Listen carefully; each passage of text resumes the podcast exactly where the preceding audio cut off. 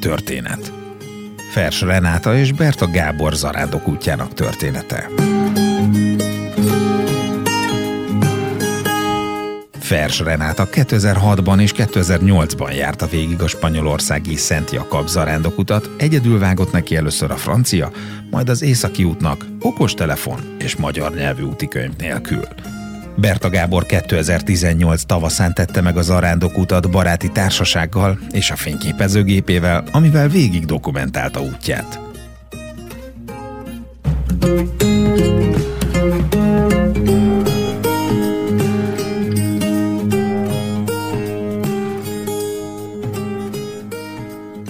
Melyek azok a helyszínek, amelyeket egyébként kiemelnétek valami miatt, akár a szépsége miatt, akár amiatt, hogy valamilyen üzenetet hordoztak számotokra? Akkor kezdem én. A francia úton az első rész, tehát az útnak az első felében volt egy ilyen település, hogy Viana.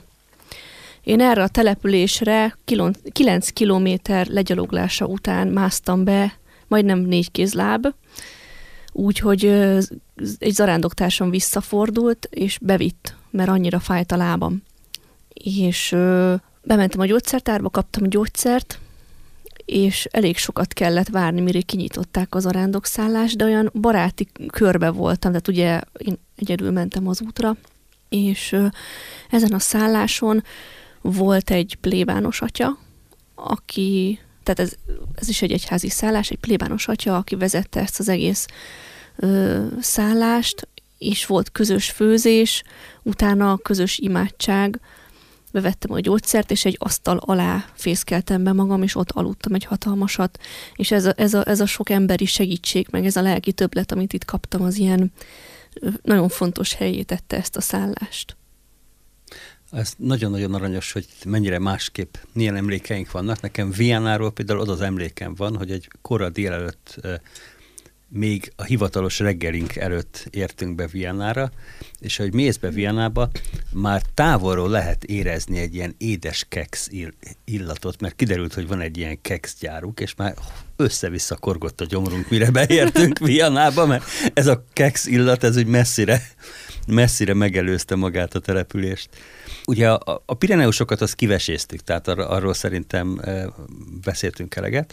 A, az útnak az első szakasza, ami ugye, amit mondtuk, hogy földrajzilag is, meg lelkiségében is három szakaszra osztható talán az út. Az első részből nekem például nagyon-nagyon komoly élmény volt az Alta de Perdon. Ez egy hegylánc, egy 600 méteres, tehát egy nem egy lényeges hegylánc, közvetlenül Pampóna után, ahova úgy mentünk fel, hogy eh, hajnalba, tehát reggel hatkor sötétbe indultunk a szállásunkról, hogy napfelkeltére érjünk fel.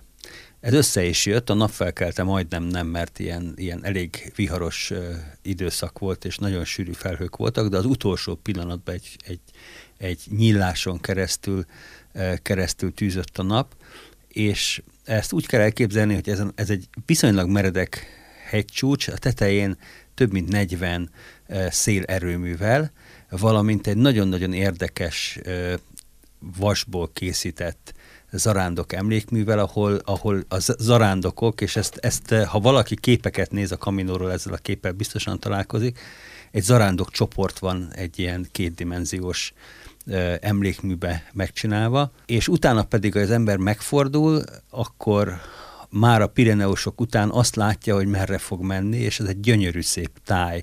Ilyen kis dombocskák vannak, minden dombocska tetején egy pici város, és egy nagyon szép ígéretét adja annak, adja annak, hogy milyen lesz a további menet. Aztán nekem erről a szakaszról az egyik kedvencem volt egy, egy Torres del Rio nevű kis település, ahol ott éjszakáztunk, van egy egészen különleges középkori temploma, egy ilyen nyolcszög, nyolcszögletes temploma, és akkor itt megint kijönnek a különbségek, hogy a Renáta nem volt korán kelő, én visz, mi viszont igen. Egy, hogy, akkor ott én is korán, kelő, korán kelő voltam.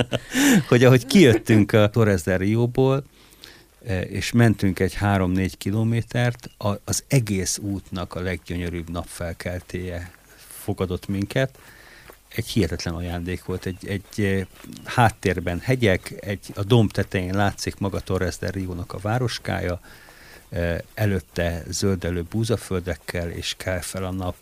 Gyönyörű volt.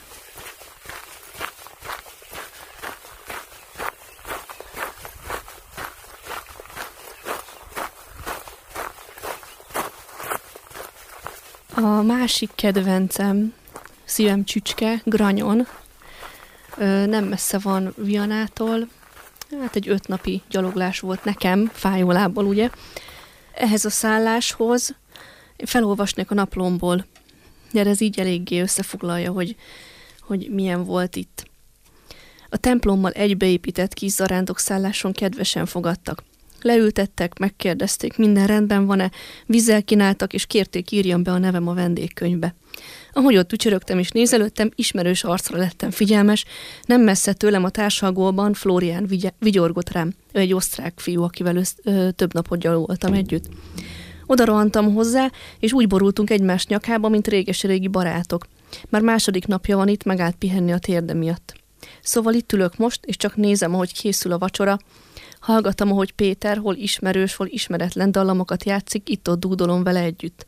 Jó itt. Azt kívánom, ha valami bajom van, most derüljön ki, hogy maradhassak még. A vacsora után felmentünk a templom kórusára közös esti elmélkedésre és imádságra. Körbe leültünk, egyik felemen Gáborom, a Pécsi, másik oldalamon Flórián. Miután elmondtuk a Zsoltárt, a hospitalira lány egy nagy mécsest adott körbe, hogy a képpen fogja, mondjon valamit a saját nyelvén a mai napról. Mikor hozzám ért a mécses, kértem az Istent, vigyázzon mindazokra, akiket megismertem és megszerettem az úton. Aztán továbbadtam Flónak. Legnagyobb meglepetésemre majdnem ugyanazt mondta el, amit én, csak németül, mire éreztem, hogy sírni fogok megint. Fló nem is érthette, mit mondok, mert egy szót sem tud magyarul. Szóval ilyen élmény volt ez a granyon és a közös vacsora is, úgyhogy azt nagyon, nagyon szerettem ezt a helyet.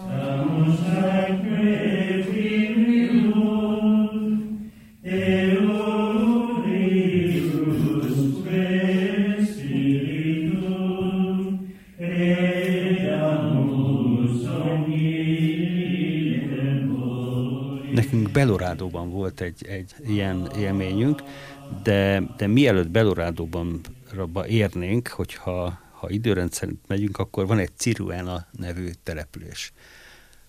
Ez egy egészen szürrealisztikus élmény volt.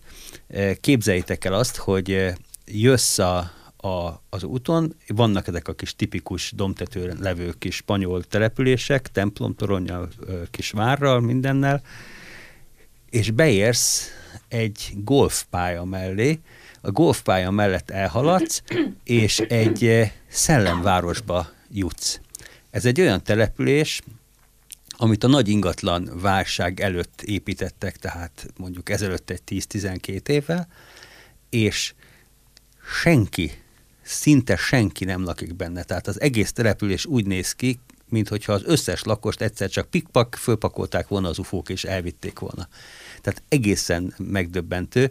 Van egy eh, golfklubja, és akkor ott lehet látni néhány autót, és eh, ez egy hosszú nap után volt, és a, a, a Szellemváros után van az eredeti falu, ami egy nagyon kis picike, nagyon kis szegényes eh, település, és annak volt egy Guadalupe szűzanyáról elnevezett albergéje, ahol hát maga az alberge eléggé furcsán nézett ki, tehát az eddigi tip-top albergékhez képest egy ilyen, egy ilyen, láthat, egy ilyen vályogépület e, láthatóan azért igyekeztek valamilyen szinten rendbe tartani, és egy olyan ember nyitott ajtót, aki, akiről azt gondoltad volna, hogy valami pszichopata. E, egy ilyen hatalmas darab, gondol, ápolatlan hajjal, ápolatlan zsíros hajjal, e, és ő volt a, a hospitalero, és ő csinált mindent, és egy ilyen hihetetlenül furcsa, eklektikus kavalkád volt, a Guadalupe szűzanyáról mintázott szobrok és képek, és a, a, a buddha szobrok és az ilyen-olyan feliratoknak egy ilyen egészen furcsa egyvelege volt, majd pedig ez az ember az egész kaminónak az egyik legjobb vacsoráját készítette el nekünk, egy ilyen, egy ilyen vegetáriánus vacsorát csinált, hihetetlenül finom volt, saját maga által, saját maga kéz ott sütött süteményt adott utána, és egy egészen megdöbbentően érdekes élmény volt, ahhoz képest, amit vártunk egy hihetetlenül fárasztó nap végén. És ezután jön Belorado, ahol először szembesültünk azzal komolyan, hogy már azt hittük, hogy tudjuk, hogy hol van a, és mikor a Szent Mise, és beültünk a templomba, és örömmel láttuk, hogy mások is ülnek ott, aztán egy tíz perc múlva leesett, hogy mindenki, aki ott ül, az zarándok. És egy helyben sincsen, az idő viszont eltellett, és nem kezdődött még el a Szent Mise, és aztán, hogy kimentünk a templomból, és így hallás után megtaláltuk azt a, azt a, a templomot, ahol a Szent Mise volt aznap este, aminek úgy nagyjából a közepére be is értünk, és ami igazán e, szép volt, és nagyon-nagyon megindító volt, az az, hogy e, az atya utána odahívta az összes zarándokot, adott egy zarándok áldást, ez eddig rendben van, mert ez szinte mindenhol megtörténik, és akkor elkezdett velünk beszélgetni. És elkezdett minket kérdezgetni, hogy ki honnan jött. Ez már önmagában nagyon érdekes volt, és, és szép volt, hogy mennyi minden helyről jöttünk, és utána mindenkit megkért, hogy a saját nyelvén mondjon el egy imát, vagy énekeljen el valami vallásos dalt. És hát nekünk az jutott eszünkbe, hogy akkor elénekeljük a himnuszt, hiszen az egy ima. És hát, hát akkor ott mindenkinek folyt a könnye. Tehát egy nagyon-nagyon megindító pillanat volt, és, és mindenki, tehát ott, ott, ott mindenki bőgött, és ott összeborult az egész zarándok csapat. És aztán még volt egy-kettő ilyen élmény.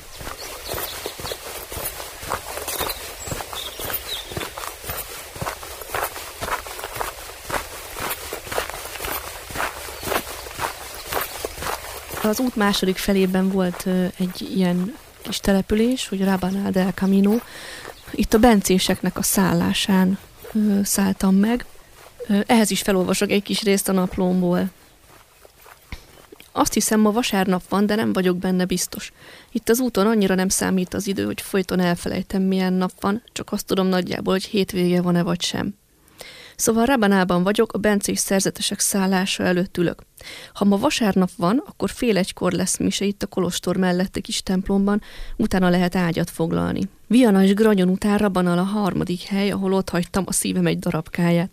Annyira jól éreztem magam, hogy legszívesebben maradtam volna még. Lett volna lehetőségem, ugyanis a bencés szerzetesek néhány éve működtetnek egy kis házat a szállás mellett, ahol indokolt esetben több napra megpihenhetnek az arándokok. Főleg olyanok, akik lelkiekben nem tudnak rendet tenni magukban, és pár nap egy egyedül létre a világtól való elvonulásra van szükségük. A házba a szerzeteseken keresztül lehet felvételt nyerni. El kell mondani nekik, miért szeretne maradni az ember. Az itt lét azonban nem csupán a sebnyalogatásról és a pihenésről szól, hanem szigorú napi és házi rendnek kell eleget tenni. Korai kelés, imádság, a szent miséken való segítkezés, a házrendben tartása. Lehetőség van a ház kis könyvtárában való olvasásra is, és van előadóterem, ahol egy hangverseny zongora áll, mellette nagy halom kottával. Rá is kérdeztem kapásból a dologra, mire elmesélték, hogy a kolostorban három szerzetes él, Antonio, aki jogász volt, Javier, aki zongorista, és a harmadik, akinek sajnos nem jegyeztem meg a nevét, ő a napokban restaurátorként dolgozik Madridban. Az zongorán Javier szokott gyakorolni, az övé az a rengeteg kotta annyira megtetszett ez a kis hely, gyönyörű kertje van, és, és a, a hospitalérokkal nagyon jól összebarátkoztam, kiültünk a kertbe, megkínáltak teával, életemben először ittam teljes teát, mert angol hospitálérok voltak ott épp. És öm, én vittem magammal egy, egy új szövetségi szentírást, és azt oda ajándékoztam a könyvtárnak, van az, hogy a szállásnak a könyvtára, és amikor rá egy évre egy barátom szintén végigjárta az utat, mondtam neki, hogy ugye ott van az a kis könyv, és így lefényképezte, és elküldte nekem, hogy még mindig ott van, és ráragasztottak egy címkét, hogy ezt egy magyar zarándok hagyta a szállás könyvtárára. És hogy ez is egy nagyon szép élmény volt nekem.